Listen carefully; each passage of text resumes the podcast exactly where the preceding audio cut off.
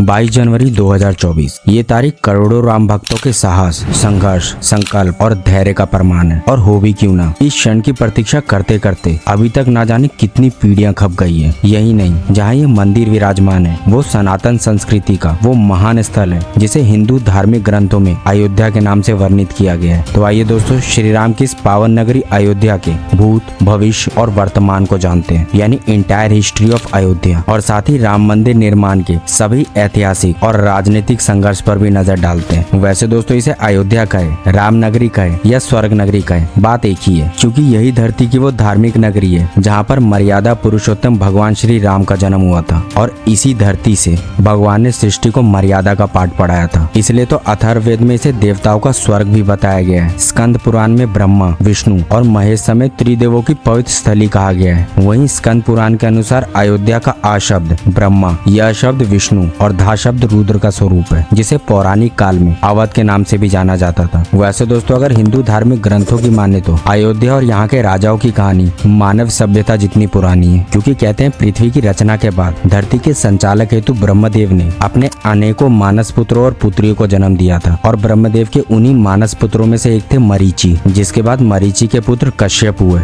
और कश्यप के पुत्र विवस्वान हुए। और आपको बताते चले कि विवस्वान के समय से ही सूर्यवंश का आरंभ माना जाता है। हालाँकि विवस्वान के पुत्र का नाम वैवस्वस्त मनु था। अथर्वेद के अनुसार वैवस्वस्त मनु ने सरयू किनारे अयोध्या नगरी की स्थापना की थी। और अगर वेदों को जाने तो वैवस्वस्त मनु के दस पुत्र थे, जिनमें से एक इच्छावकु थे। और आगे चलकर इच्छावकु के वंशजों ने अयोध्या पर शासन किया। हालाँकि वैसे तो इस वंश को सूर्यवंशी कहा जाता था, लेकिन इच्छावाकु इस वंश के इतने कीर्तिमान राजा थे कि उनके नाम से ही इस वंश को इच्छावाकु वंशी भी कहा जाने लगा। और इच्छावाकु के वंश में ही आगे चलकर हरिश्चंद दिलीप और भागीरथ जैसे राजाओं का जन्म हुआ। और ये सारे अपने समय में सबसे प्रसिद्ध भी हुए, क्योंकि एक और हरिश्चंद जहाँ अपने दान और न्याय के लिए जाने गए, वहीं कहा जाता है कि दिलीप के पुत्र भागीरथ ने अपनी तपस्या के बल पर माँ गंगा को धरती पर बुलाया था। उसके बाद भागीरथ के पुत्र ककुतस्थ हुए, और ककुतस्थ के पुत्र का नाम रघु था, क्योंकि रघु भी अपने पूर्वज इच्छा इच्छावकु जैसे कीर्तिमान राजा बने। इसीलिए इस वंश को रघुकुल के नाम से भी जाना जाने लगा। हालाँकि रघु के वंश में ही आगे चलकर नाभाग जन्मे। नाभाग के पुत्र अज हुए और अज के पुत्र का नाम ही महाराज दशरथ था। अब दोस्तों, ये बात तो आप सभी जानते होंगे कि श्री राम, भरत, लक्ष्मण और शत्रुघ्न, ये चारों भाई राजा दशरथ के पुत्र थे। लेकिन श्री राम की जल समाधि और उनके भाइयों के अंतर्ध्यान होने के बाद अयोध्या कुछ समय के लिए उजड़ गई थी। कहा जाता है कि प्रभु श्री राम के पुत्र कुश ने फिर से अयोध्या का पूरा निर्माण करवाया और इसके बाद सूर्यवंश की अगली चौवालीस पीढ़ियों तक अयोध्या का अस्तित्व अपने चरण पर रहा। हालाँकि इसके बाद महाभारत काल में हुए युद्ध के बाद अयोध्या फिर से उजाड़ हो गई। महाभारत की कहानी में भी हमें अयोध्या के एक सूर्यवंशी राजा का वर्णन मिलता है, जिसका नाम बृहदबल था, और उसने महाभारत के युद्ध में कौरवों का साथ दिया था। कहा जाता है कि बृहदवन श्री राम के पुत्र कुश के वंशज थे, जो श्री राम के बत्तीसवीं पीढ़ी से जन्मे थे और महाभारत में कौरवों की तरफ़ से लड़ते हुए युद्ध के तेरहवें दिन अभिमन्यु के हाथों वीर गति को प्राप्त हुए। पौराणिक कथाओं में कहा जाता है कि श्री राम के जाने के बाद उनके पुत्रों ने अपने पिता की याद में यहाँ एक भव्य श्री राम मंदिर का निर्माण करवाया था। त्रेता युग के बाद द्वापर युग से होते हुए कलयुग के आरंभ तक ये मंदिर कई बार पुनः निर्माण के दौर से गुजरा, जिसके बाद प्राचीन काल तक मंदिर ऐसी लोगों के आस्था का केंद्र बना रहा।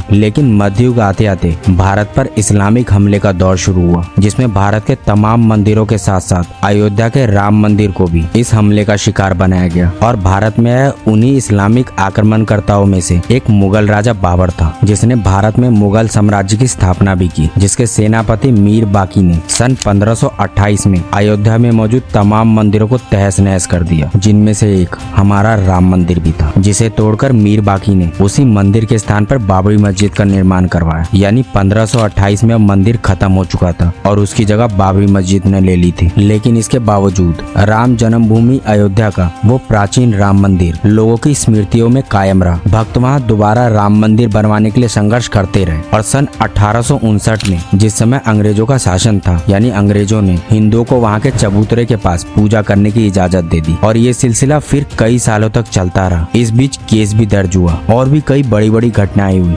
लेकिन उस बीच कोई निष्कर्ष नहीं आया और कोई भी ऐसा बड़ा मुद्दा नहीं हुआ उस बीच, जो बाद में तूल पकड़े। लेकिन अंग्रेज़ों से आज़ादी के बाद राम भक्तों को उम्मीद थी कि अब वो राम मंदिर को आसानी से बनवा लेंगे। लेकिन दोस्तों, ऐसा बिल्कुल नहीं हुआ और फिर समय बीतता रहा। हालाँकि आपको बता दें, अयोध्या श्री राम जन्मभूमि का असली विवाद तेईस सितंबर उन्नीस सौ उनचास को तब हुआ, जब मस्जिद में भगवान श्री राम की मूर्तियाँ मिली। वास्तव में आक्रमणकर्ताओं ने मंदिर को पूरी तरह तोड़ने के बजाय मंदिर के ऊपरी हिस्से को तोड़कर वहाँ पे बस गुंबद बना दिया था, यानी मंदिर के दीवार और मूर्तियाँ वहाँ, जो की तो मौजूद थी। और इसीलिए, जब मंदिर के अंदर से मूर्तियों के रूप में सबूत बाहर निकलने लगे, उसी समय हिंदू भावना का ज्वार फूट पड़ा। वही मुस्लिम समुदाय के लोगों ने आरोप लगाया कि किसी ने चुपके से यहाँ मूर्तियाँ रखी होगी। लेकिन दोस्तों, वक्त बदला, समय बदला, और विश्व हिंदू परिषद ने कार सेवा के माध्यम से राम मंदिर को लेकर निर्णायक आंदोलन छेड़ने का फैसला किया, जिसके बाद कार सेवकों ने सरकार पर दबाव डाला, और एक दिन, यानी 30 अक्टूबर 1990 को हज़ारों की संख्या में कार सेवक बाबरी मस्जिद पर चढ़ गए। उस वक्त चारों ओर जय श्री राम की गूंज थी और दिलों में मंदिर की चाहत थी। लेकिन राम भक्त कार सेवकों की चाहत को मुलायम सिंह की सरकार ने मौत में बदल दिया। यानी 30 अक्टूबर 1990 को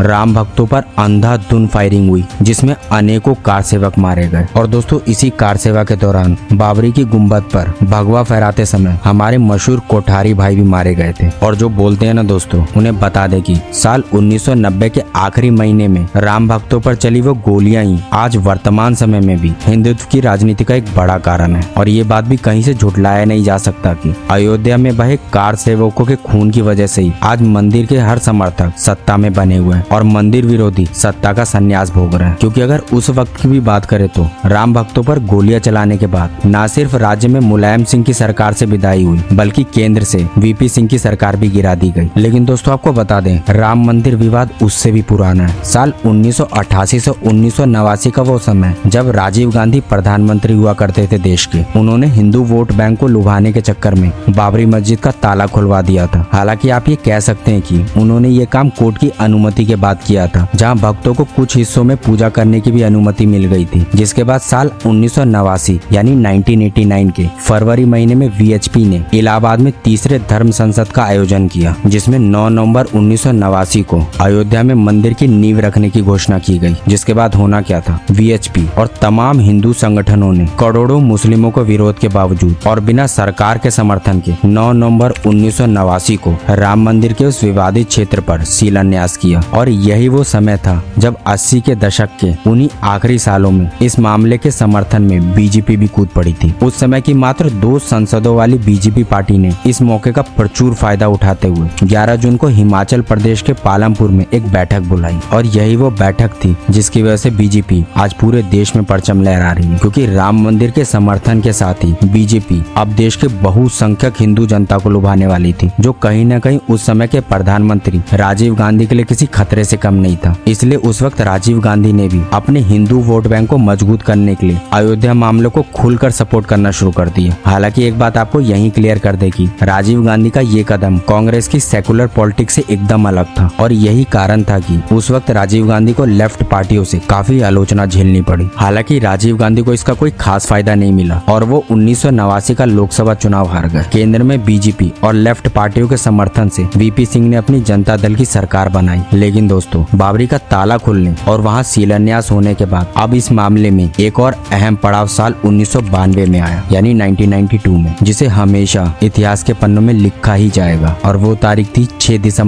उन्नीस सौ बानवे की, जब एक बार फिर वीएचपी ने कार सेवा की घोषणा की और इस बार कार सेवकों ने पिछली घटना के क्रोध में आकर विवादित ढांचे यानी बाबरी मस्जिद को गिरा दिया। आपको बता दें, इस घटना में बाबरी मस्जिद के तीनों मुख्य गुंबद गिरा दिए गए थे, जिस वजह से पूरे देश भर में सांप्रदायिक दंगे हुए और हज़ारों की तादाद में लोग मारे गए। लेकिन इतने सांप्रदायिक घटनाओं के बाद भी बीजेपी देश की एक लौती ऐसी पार्टी थी, जो अपनी पार्टी से बढ़कर खुलकर राम मंदिर का समर्थन करती थी। लेकिन कहते हैं ना, जब तक ईश्वर की मर्ज़ी नहीं होती। तब तक धरती पे एक पत्ता भी नहीं हिल सकता। और यही हो रहा था राम मंदिर के साथ भी। क्योंकि बीजेपी खुलकर अपने दम पर केंद्र में सरकार नहीं बना पा रही थी। और जब केंद्र में उनकी सरकार आती तो यूपी में मुलायम सिंह की सरकार काम को पूरा नहीं होने देती। जब बीजेपी की यूपी में सरकार बनती तो केंद्र में बैठी कांग्रेस सरकार काम को पूरा नहीं होने देती थी। और यही सिलसिला कई सालों तक चलता रहा। क्योंकि राम मंदिर के निर्माण को निष्पक्ष रूप से न्यायिक प्रणाली द्वारा करवाने के लिए केंद्र के साथ साथ यूपी में भी बीजेपी का होना बहुत ज़रूरी था। क्योंकि बीजेपी एक लौती ऐसी पार्टी थी, जो सचमुच राम मंदिर को बनवाना चाहती थी। इसीलिए कहा भी जाता है कि जब केंद्र की मोदी और राज्य की योगी सरकार के बीच समन्वय बैठा तो राम मंदिर मुद्दे की निष्पक्षता से जाँच हुई, जिसके बाद दूध का दूध और पानी का पानी, यानी पूरा सच सामने आया और सुप्रीम कोर्ट ने राम मंदिर निर्माण की इजाज़त दे दी, जिसके साक्षी आप और हम सभी हैं। लेकिन दोस्तों, आपको बता दे, रामलला का मंदिर जिस मॉडल पर बना है, उसे उन्नीस